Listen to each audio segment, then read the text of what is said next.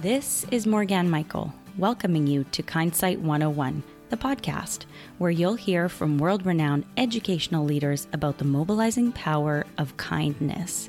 Together, by challenging our assumptions and venturing beyond the status quo in education, we can make a big impact, one small act at a time.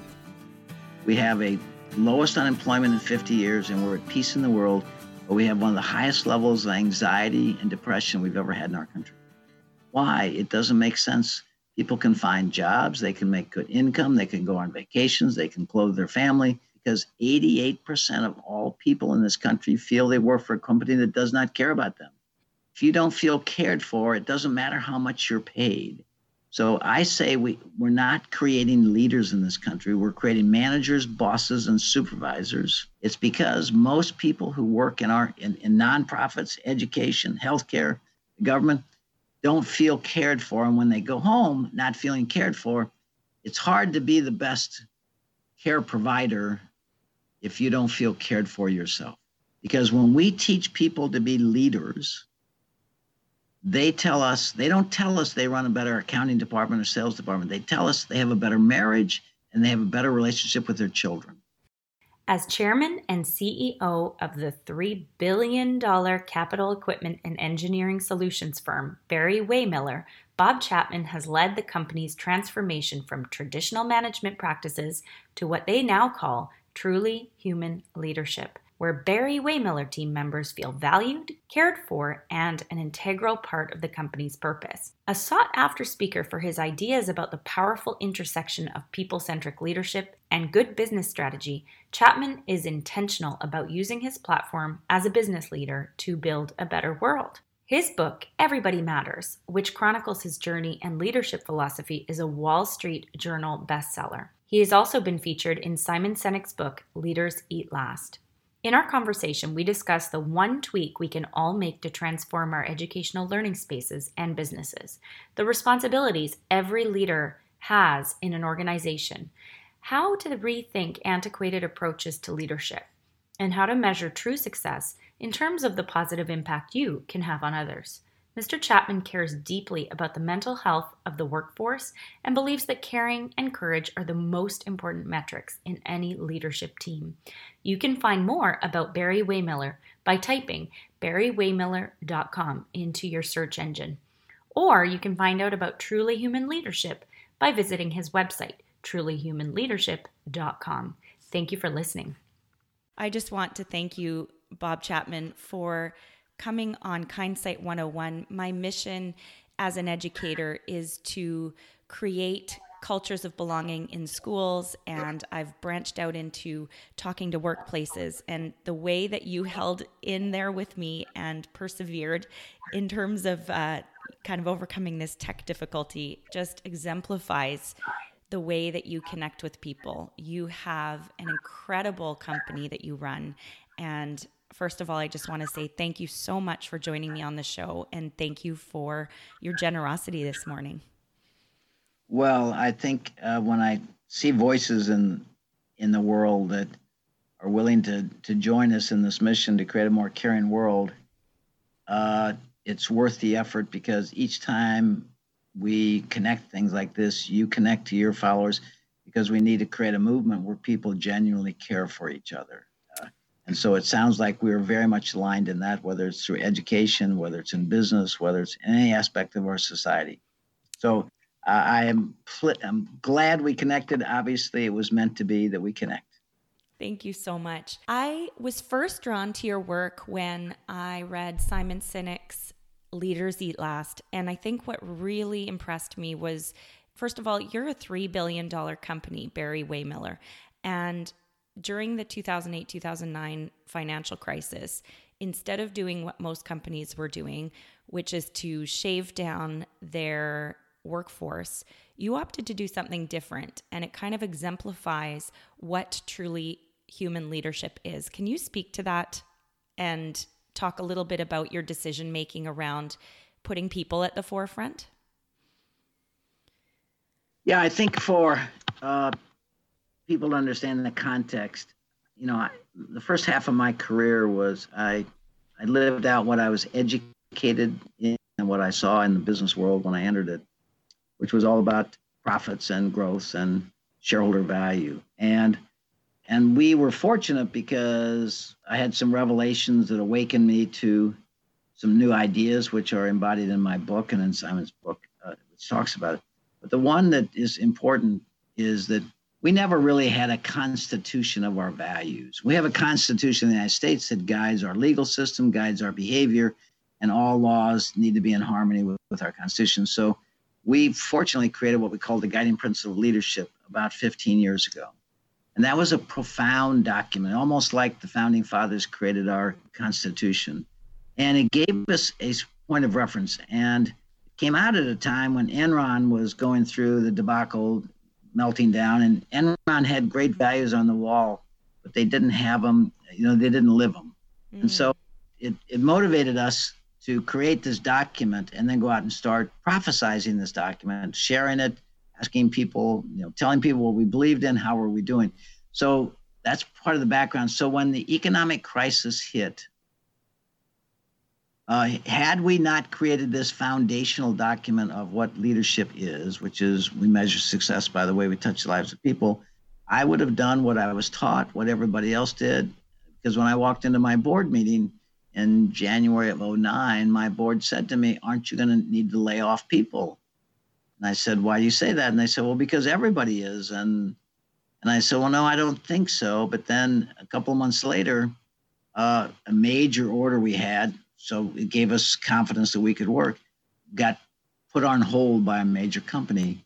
And I said, Oh my goodness, it's hit us. Mm. But because I had been talking about caring for people and measuring success by the way we touch the lives of people, I sat in my hotel room in Italy where I where I learned of this order being put on hold.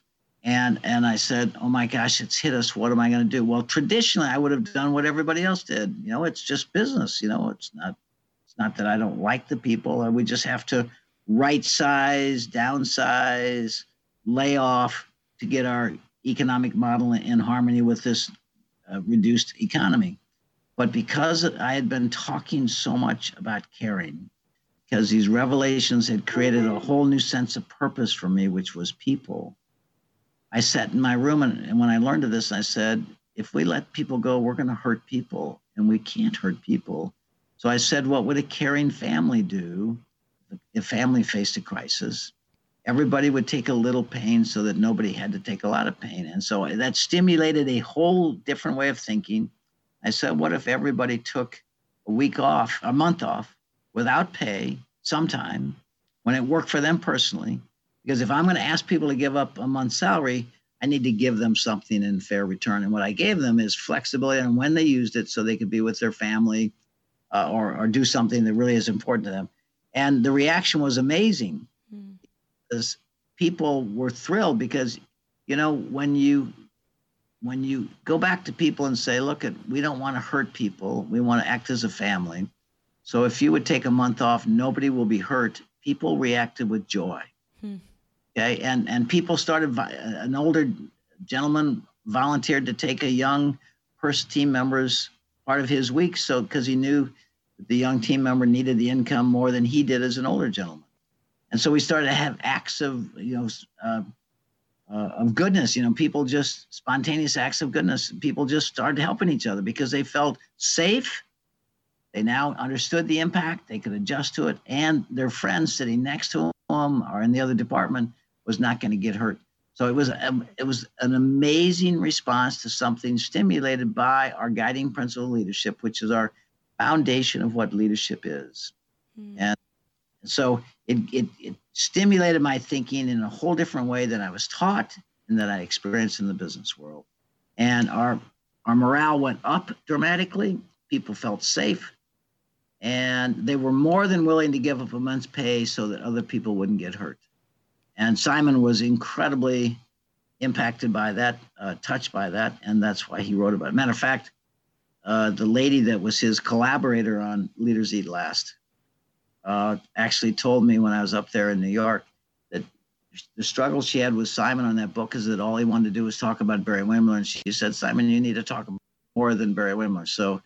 Um, so when you when when you talk about leaders eat last. That came from the military of officers eat last. Mm-hmm. In the military, we train officers that your primary responsibility is the men and women in your command. Okay. Mm-hmm.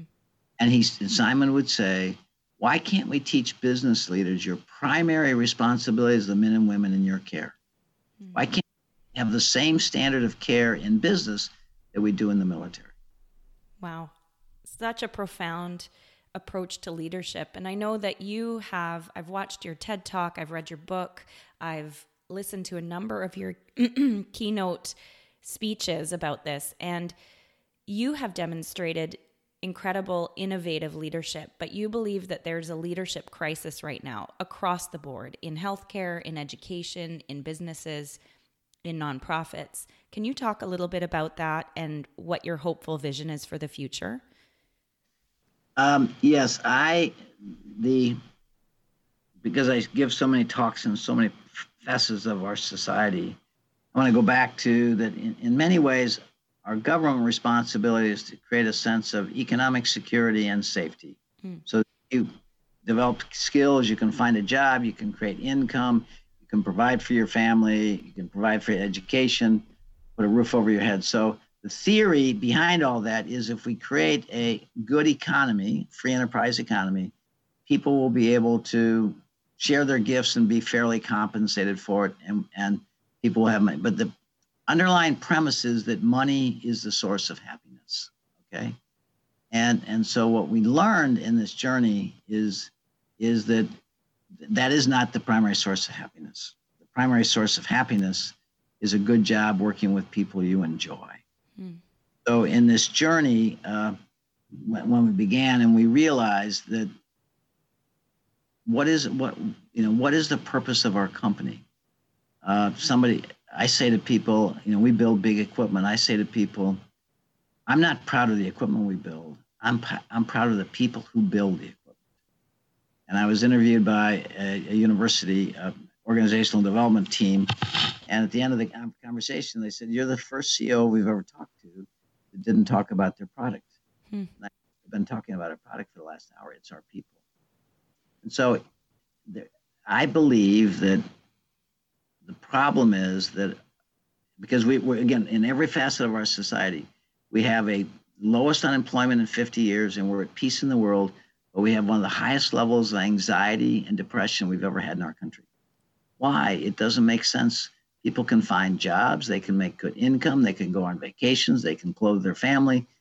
Why do people feel this anxiety? Because 88% of all people in this country feel they work for a company that does not care about them. Hmm. If you don't feel cared for, it doesn't matter how much you're paid. So I say we, we're not creating leaders in this country. We're creating managers, bosses, and supervisors. And, and the reason we have this Um, in, in our universities, it's called an epidemic of anguish because these students coming into our universities, according to the universities, are coming at record levels of anxiety and depression. And nobody knows how to care for these young people in their schools.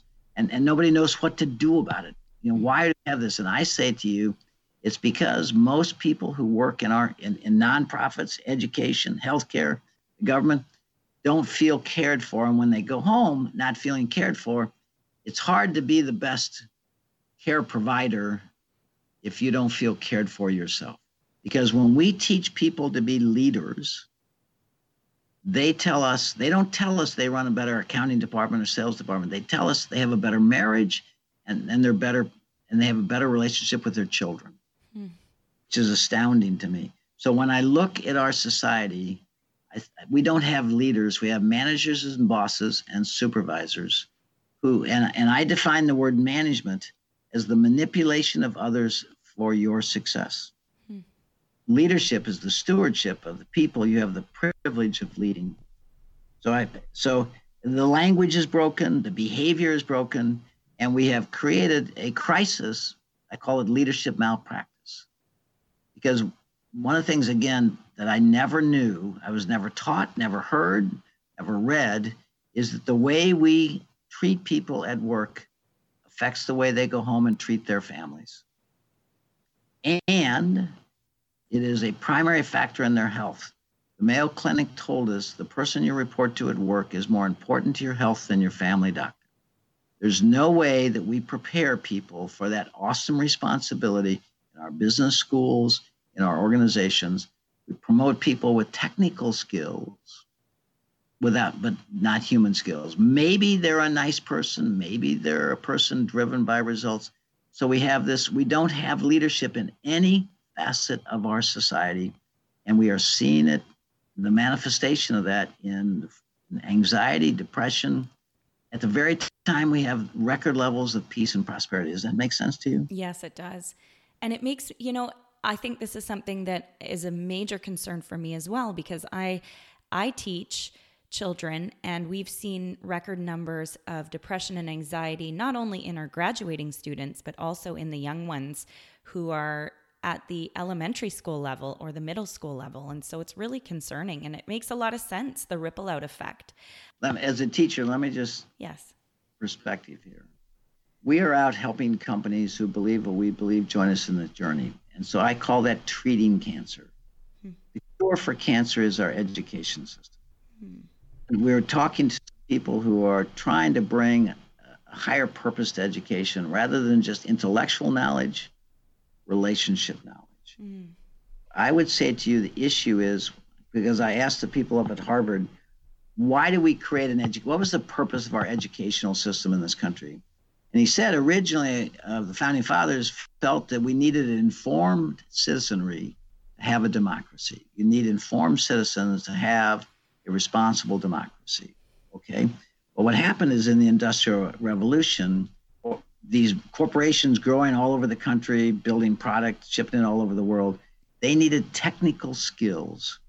And they went to the university and said, we need engineers, we need scientists, we need accountants, we need, you know, biologists, et cetera. And so our university system was a feeding system for the Industrial Revolution, for technical skills. They didn't come and say to our universities, we need leaders who know how to care. They said, we need financially literate people, we need you know, educationally literate people, we need scientists, we need engineers to feed us. So our education system migrated from creating informed citizenry to creating a technical product. And so I say to you, our universities are a manufacturing system. Mm-hmm. They get raw material, which is talented young men and women. They process them through a system and they sell them to the market at the highest price they can get, and they judge your success on the demand. And our education system is is is is educating our brains in terms of you know science and biology and math and geography and history, but we are not creating human knowledge. So we don't know how to live together and care for each other because from day one it's been about intellectual knowledge and the, and the recognition and celebration of intellectual knowledge rather than human skills. So we need an education system that creates the skills and the thing we need to teach people is how to care for each other. I love that. That is so profound. And I think the fact that you talked about judging success on our demand is really interesting because I think these days, as opposed to before, the demand for innovative leaders, people who do care, people who have high EQs, people who are able to communicate effectively, that demand has gone up because this is really the kind of world where we get to pick ourselves. And so, can you talk a little bit about your vision for the purpose of education, higher education, how we can be shifting our perspective? Yes, well, I'm going to give you a story. We, there's a school in Charlotte, North Carolina, a very prominent private school that asked us to come and talk about leadership because they wanted to bring a leadership program into the high school, K, K through 12. So I was privileged to go down and talk to them. And they said to me, Mr. Chapman, would you like to see a class? I said, fine. So they, they chose to take me to a debate class, a class for four young men. In this case, we're practicing to go to Chicago for a national debating contest. So they said, Mr. Chapman, we'd love for you to sit in on the class and then give us any comments uh, um, at any time. And I said, fine. So I sat down kind of unprepared and I watched these four young men debate for probably 10 or 15 minutes. They said, Mr. Chapman, what do you think? And I said, I just saw what's wrong with this country. And they said, What? said, I saw four young men that someday will be a United States congressman or senators because I saw what we do in this society. We debate, I'm right and you're wrong. I said, why don't we teach people to listen to each other hmm. so understand each other so that we can work out our differences so we don't have the behavior manifested in our government, in our homes, where we don't know how to listen to each other. We try to convince each other that we're right and, and we, we reward people who are good at debating, okay, instead of listening. And, and when I ask people, why don't we teach people to collaborate, to work together? They don't know what I mean in the education field because they're so stuck in their rut. We teach math and algebra, we do grades because they're trying to produce kids that can get into colleges, and colleges are trying to produce kids that businesses wants or, or society wants instead of what we need. Steve Jobs didn't give us what we wanted. He gave us what something we didn't even know we needed, which is a phone that became a source of information. So I would say to you, education is tied to producing technically competent people, rewarding technically competent people. It is not judged on whether we're creating leaders. So I say to the education system, when you when you when you look at the issues we face in our society, look in the mirror. You are the one creating this product that is failing, which is young men and women who don't have any perspective because it's all about getting into the right colleges, getting in the right grades, and and, it's it's it's not about how do we teach people to care for each other. Hmm. And you've talked about specifically this concept of deep listening as one of the key leadership skills that we need to be teaching not only our managers, our leaders, but also our students. And can you speak to that a little bit about what deep listening is and how empathy is tied in that? Well, we call it. Uh, so, what happened is when we decided that we needed to create a university because we couldn't send our managers to a university to become leaders because universities teach management. They don't teach leadership. They don't teach caring. So we had to create from scratch. How do we transform managers into leaders? We created, uh, so our team kind of came up with, so we had a clean sheet of paper to start with. We weren't tied in tradition. We just said, how do we create this ability to, for leaders to care profoundly about the people they have the privilege of leading? And one of our team members said, well, if we're going to do that, we need to we need to uh, teach them communication skills. And I said, which is listening, empathetic listening. I said, well, why do we need to teach adults? We all know how to listen. I thought listening was actually just listening to the what came into our uh, ears from people's mouths. And they overrode me and created a class. I didn't know what they did, how they did it. And so a few months later, I'm in Minneapolis, and a young lady in, running our personnel department came up to me. She was in her 30s. And she came up to me and she said, Mr. Chapman, I just took your communication skills class, which is empathetic listening. I said, You did? What was it like? Because I had no idea. And she said, It changed my life. Hmm. So, wait, we taught a three day class in our company that changed your life? Help me understand. She said, I now know how to raise my two year old daughter. Hmm.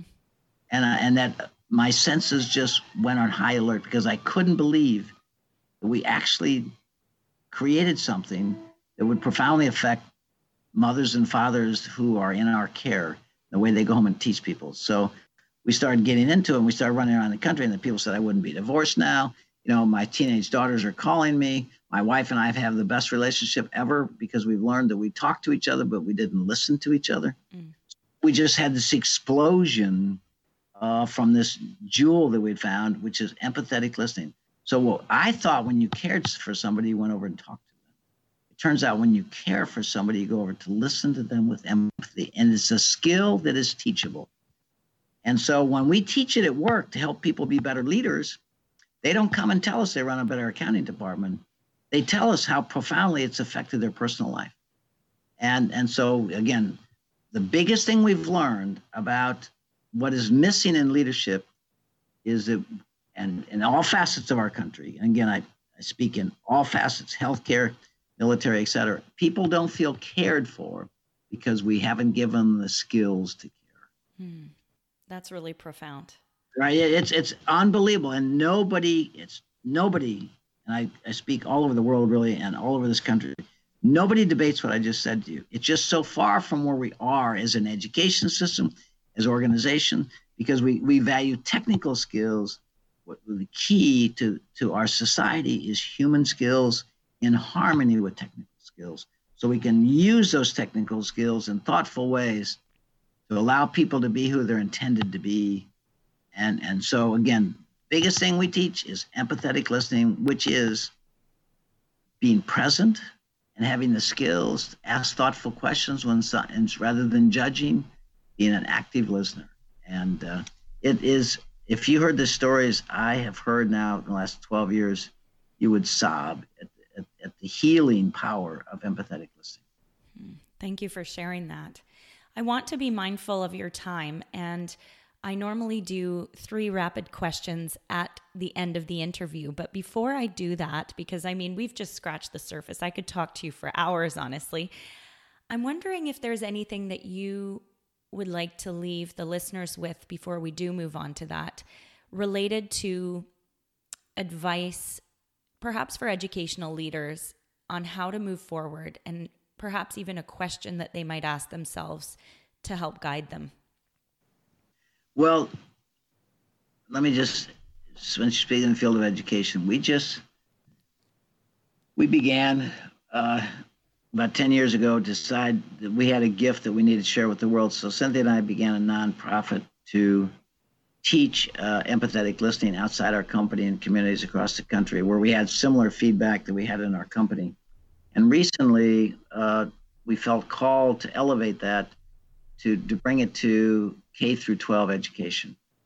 Uh, and we did some experiments in Austin, Texas, through an amazing uh, team to try to bring this message to younger people because so many people said to us in their 20s and 30s, "I wish I had known this when I was dating. I wish I had known this when I was raising kids. I, you know, when I got married."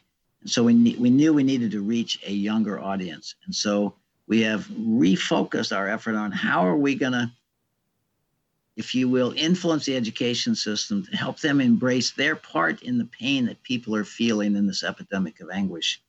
And and, and so we we've shifted and we're starting to begin to work in the education system to see how could we impact the curriculum the objectives of education rather than just getting kids intellectual skills to give them in harmony with that human skills. And then we met a group of people uh, the other day in New York that are trying to bring spirituality into education. It's kind of a similar message. It's not about faith. Spirituality, when they mean it, it means believing in something bigger than yourself. Mm-hmm. And this lady named Lisa Miller at Columbia, at Teachers College at Columbia University, uh, has done some studies that basically validate that people who have a, higher purpose, a higher sense of uh, of what life is about, and that, which I will define as spirituality, believing in something bigger than yourself, are more resilient to you know have experience less depression, less anxiety, better values, and it's it, it and so they're trying to bring this into education system. So again, my I say to the education system, the way we are being stewards of these young lives and seeing it manifest itself in adults, we've got to teach more than just, you know, what's the state capital of Idaho? That's, you know, scientific formulas. We need to go back and teach people how to live together where they genuinely care about each other and feel cared for themselves. So education is the issue uh, that has manifests itself in all the things we see in our society that frustrate us so much because we haven't learned to care for each other. Mm, thank you. So beautifully put. So, for these rapid fire questions, if you can answer the question in a couple of words or less, I'll start with the first one. What does kindness mean to you? Listening with empathy. Mm. Mr. Chapman, what one skill or superpower does an educator need to lead with in order to be effective?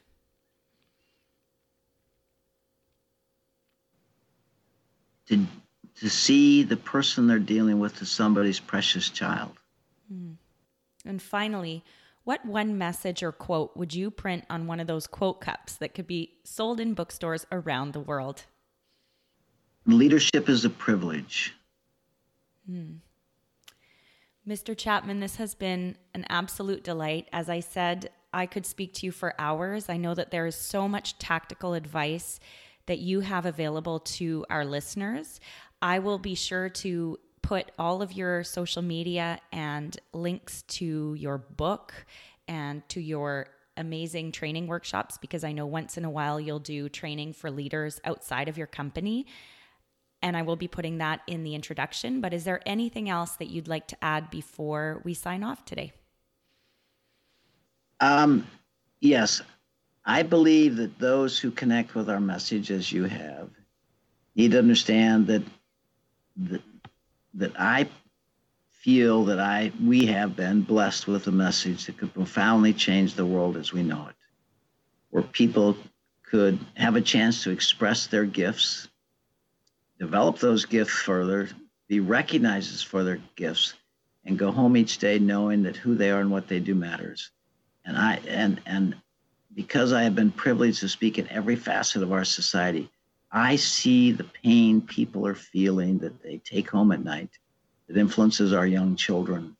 And so I want to I, I want us to heal the family from which these young children come that are sent to school because that is the source of the issue and the education system is is a powerful force for good in the world if we embrace the whole person not just the intellectual part of it so uh, it's very clear to me that we we don't need to change laws you know, we need, don't need to change political parties.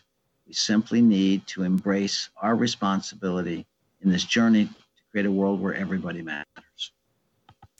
Amazing. Thank you so much for joining me this morning. I really appreciate your gifts and your message. You are so wise, and we are so, so grateful to have you on the show. Thank you. I, um, you know, the thing that first of all you're elegant i'm glad we finally made it hmm. and so anytime you want to follow up with and say you know the conversation stimulated a few more questions I, you're so elegant i would be glad to do this is a very easy way to spread our message around the world oh my goodness thank you so much that is so generous i really appreciate your time and have a beautiful day today thank you it's the only kind of day to have so let us know what comes of this, okay? I absolutely will. I will follow up and give you all the information. Thank you, Mr. Chapman. Thank you. Thank you very much. I want to thank you for the wonderful reviews that you've left for this podcast on iTunes. Your reviews make a big difference in helping other educators find this show.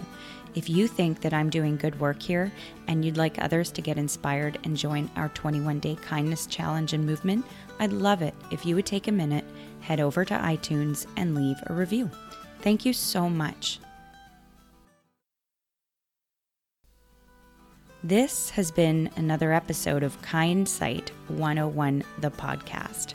For links to resources mentioned in this episode, visit smallactbigimpact.com and click on Our Podcast and choose this episode number.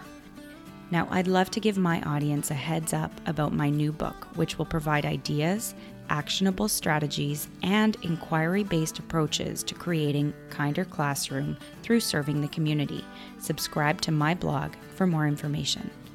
Now, I would love to hear from you. What's the biggest insight that you gained from this conversation? Head over to our website, smallactbigimpact.com, leave a comment on our podcast page, or tag and connect with us on social media with the hashtag smallactbigimpact to share your inspiring story of kindness can't wait to hear from you.